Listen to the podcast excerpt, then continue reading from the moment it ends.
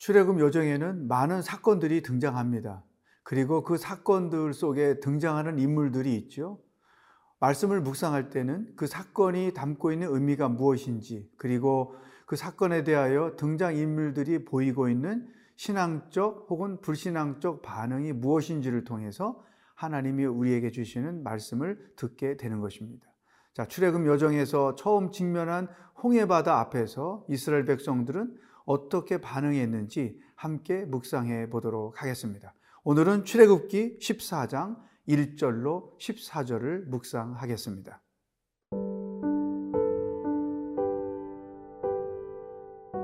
출애굽기 14장 1절에서 14절 말씀입니다.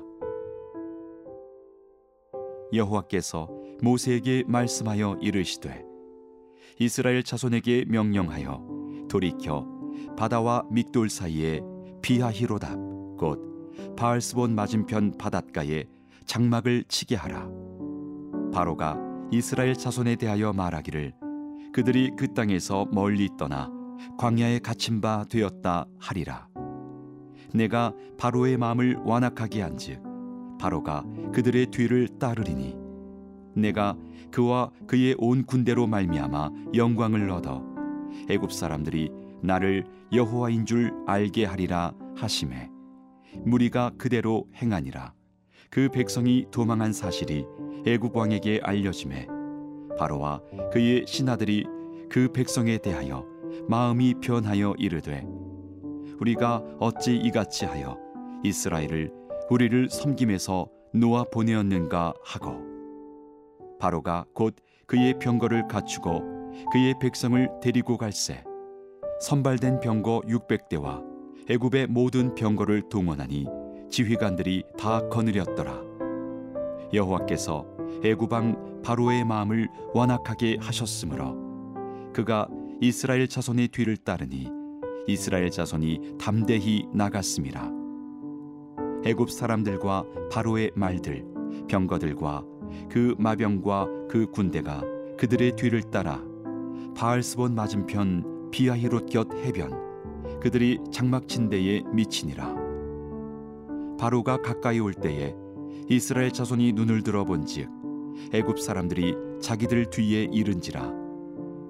이스라엘 자손이 심히 두려워하여 여호와께 부르짖고 그들이 또 모세에게 이르되 애굽에 매장지가 없어서 당신이 우리를 이끌어내어 이 광야에서 죽게 하느냐? 어찌하여 당신이 우리를 애굽에서 이끌어내어 우리에게 이같이 하느냐? 우리가 애굽에서 당신에게 이른 말이 이것이 아니냐? 이르기를 우리를 내버려 두라. 우리가 애굽 사람을 섬길 것이라 하지 아니하더냐? 애굽 사람을 섬기는 것이 광야에서 죽는 것보다 낫겠노라?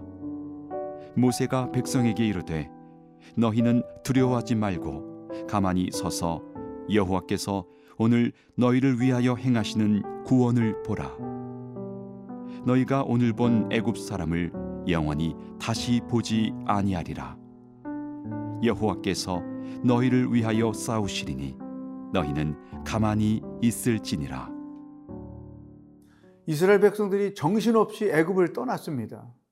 이제 해방이죠. 아 그런데 뜻하지 않게 홍해 바다를 만나게 된 것이죠. 뒤로는 욕심에 이끌린 애굽의 군대가 뒤쫓아오고 있고 앞으로는 건너갈 수 없는 홍해 바다의 직면에 있는 것이죠. 일종의 샌드위치 시험에 이스라엘 백성들이 빠지게 되었습니다. 과연 그들은 어떻게 이 위기를 벗어났을까요? 놀랍게도 그들은 우리가 기대하는 것처럼 신앙적으로 멋있게 위기를 벗어나지 못했습니다. 다음과 같은 그 태도를 그들이 보였던 것입니다. 10절 바로가 가까이 올때 이스라엘 자손이 눈을 들어 본즉 애굽 사람들이 자기들 뒤에 이른지라 이스라엘 자손이 심히 두려워하여 여호와께 부르짖고 여기 보세요. 심히 두려워하여 여호와께 부르짖었다. 이게 그들이 보인 첫 번째 반응입니다. 두 번째 11절 그들이 또 모세에게 이르되 애굽에 매장지가 없어서 당신이 우리를 이끌어내어 이 광야에서 죽게 하느냐 어찌하여 당신이 우리를 애굽에서 이끌어내어 우리에게 이같이 하느냐 아주 굉장히 무서운 표현을 합니다. 애굽에 매장지가 없어서 우리를 죽게 하려고 이 광야로 끌고 왔느냐? 아주 최상급의 불신앙의 표현인 것이죠. 세 번째 12절 우리가 애굽에서 당신에게 이른 말이 이것이 아니냐? 이르기를 우리를 내배로 두라. 우리가 애굽 사람을 섬길 것이라 하지 아니하더냐? 애굽 사람 섬기는 것이 광야에서 죽는 것보다 낫겠노라. 애굽 사람을 섬기는 것이 광야에서 죽는 것보다 훨씬 낫다. 여러분 어려운 일을 당할 때 우리가 정말로 주의할 것은 입술로 범죄하는 것입니다. 아무리 힘들고 이해가 안 되고 어렵다 할지라도 입술로 하나님을 원망하는 것, 불신앙적으로 하나님에 대하여 이와 같은 표현들을 하는 것은 정말로 우리가 주의해야 할 것들인 것이죠. 자, 그렇다면 이 홍해 앞에서 이스라엘 백성들이 보인 이런 태도에서 우리는 무엇을 발견할 수 있을까요? 이스라엘 백성들은 홍해가 담고 있는 영적인 의미를 몰랐던 것입니다. 자기들 홍해 앞에 서게 하신 하나님의 계획을 몰랐던 것입니다. 이스라엘 백성들로 하여금 애굽을 하나님께서 심판하시는 모습을 보게 한 거죠. 이스라엘을 쫓아왔다가 애굽이 심판을 받게 되는 모습을 통해서 하나님이 하나님 되심을 알게 하고 그들을 통하여 하나님이 영광을 받으려는 것이 그분의 근본적인 목적이었죠. 그러니까 이 이런 사실에 대하여 이스라엘 백성들은 무지했던 것입니다. 여러분, 우리가 신앙인으로 살면서 하나님의 계획이나 하나님의 생각을 모르고 살잖아요. 그러면 인생 여정이 얼마나 힘든지 몰라요. 사사건건 하나님께 대하여 이해할 수 없다고 항의하거나 질문을 하며 살 수밖에 없어요.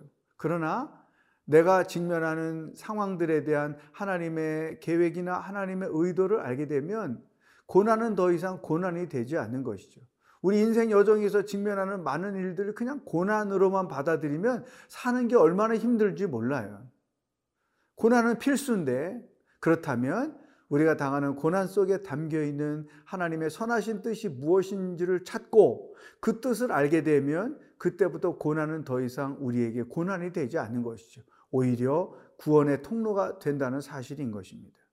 이스라엘 사람들이 보였던 이 엄청난 불신앙의 반응을 통해서 그동안에 내가 보였던 반응이 무엇인지를 돌아보십시다. 그리고 앞으로 어떤 고난을 만나도 그 고난을 풀어갈 때 제일 먼저 우리가 할 일은 불신앙적으로 반응하지 않는 것.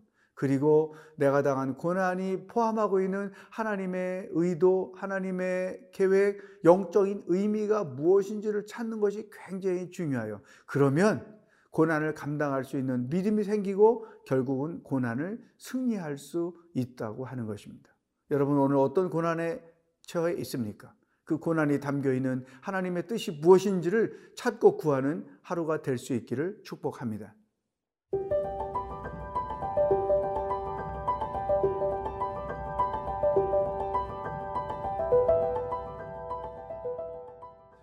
홍해라는 엄청난 시험 앞에서 이스라엘 사람들이 보여줬던 불신앙적 반응, 우리의 모습이 거기에 반영되고 있는 것을 고백합니다.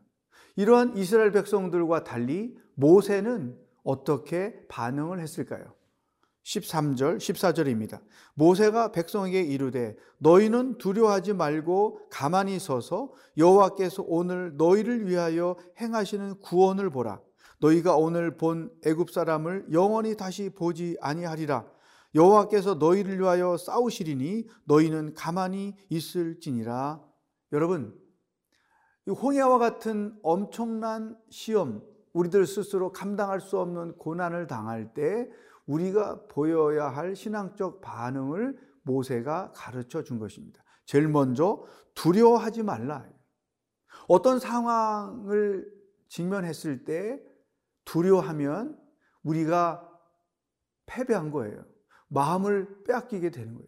기선이 제압된 거예요. 우리가 상대 기선을 제압해야지 고난이 우리의 기선을 제압해 버리면 이미 고난은 시험으로 들어갈 수밖에 없는 것이죠. 그러므로 제일 먼저 두려워하지 않는 것입니다. 그리고 나서 두 번째 어떤 태도를 취해야 되느냐? 하나님께서 우리를 위하여 행하실 구원을 보라.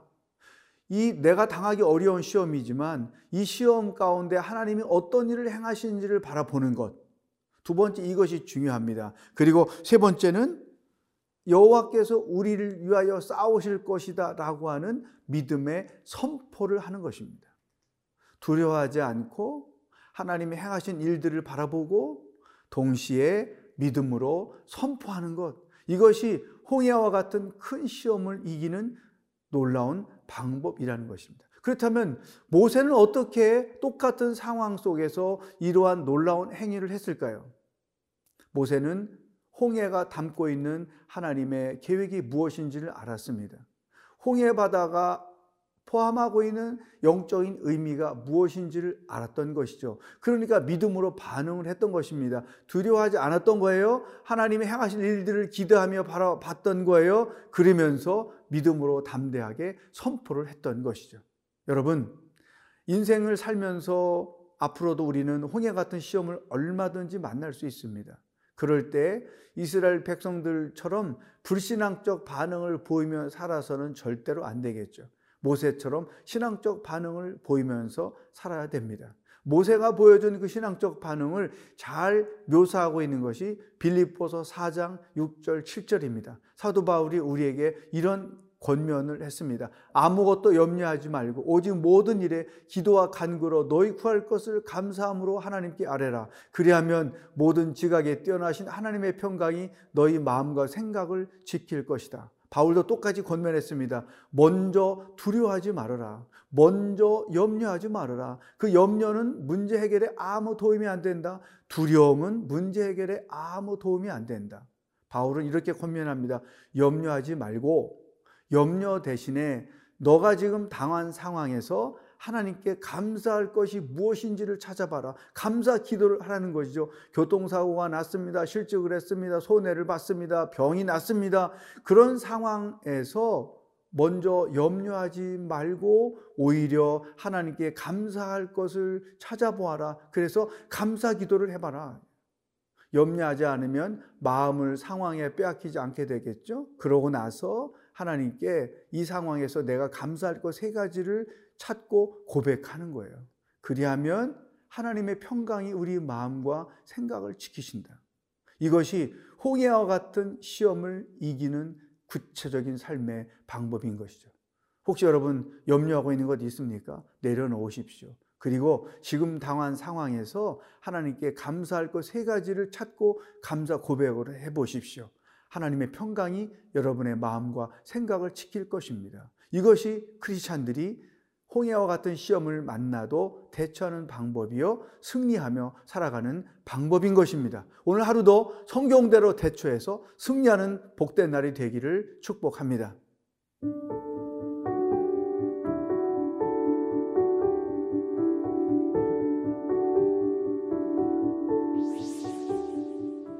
하나님 아버지 홍해 같은 시험을 만날 때 이스라엘 백성들처럼 불신앙적으로 반응했던 것을 고백합니다. 모세와 같이 믿음으로 반응해서 모든 시험들을 승리하며 사는 하루하루가 되도록 인도하여 주시옵소서 예수님의 이름으로 기도합니다. 아멘.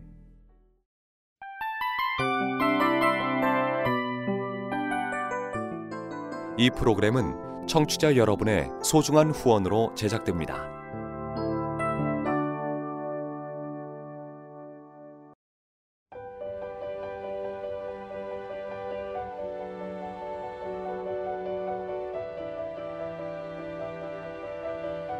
세상에는 수많은 교회들이 있지만 더 깊이 있는 말씀 강해를 찾기 위해 크기로만 교회를 선정하지 않습니다.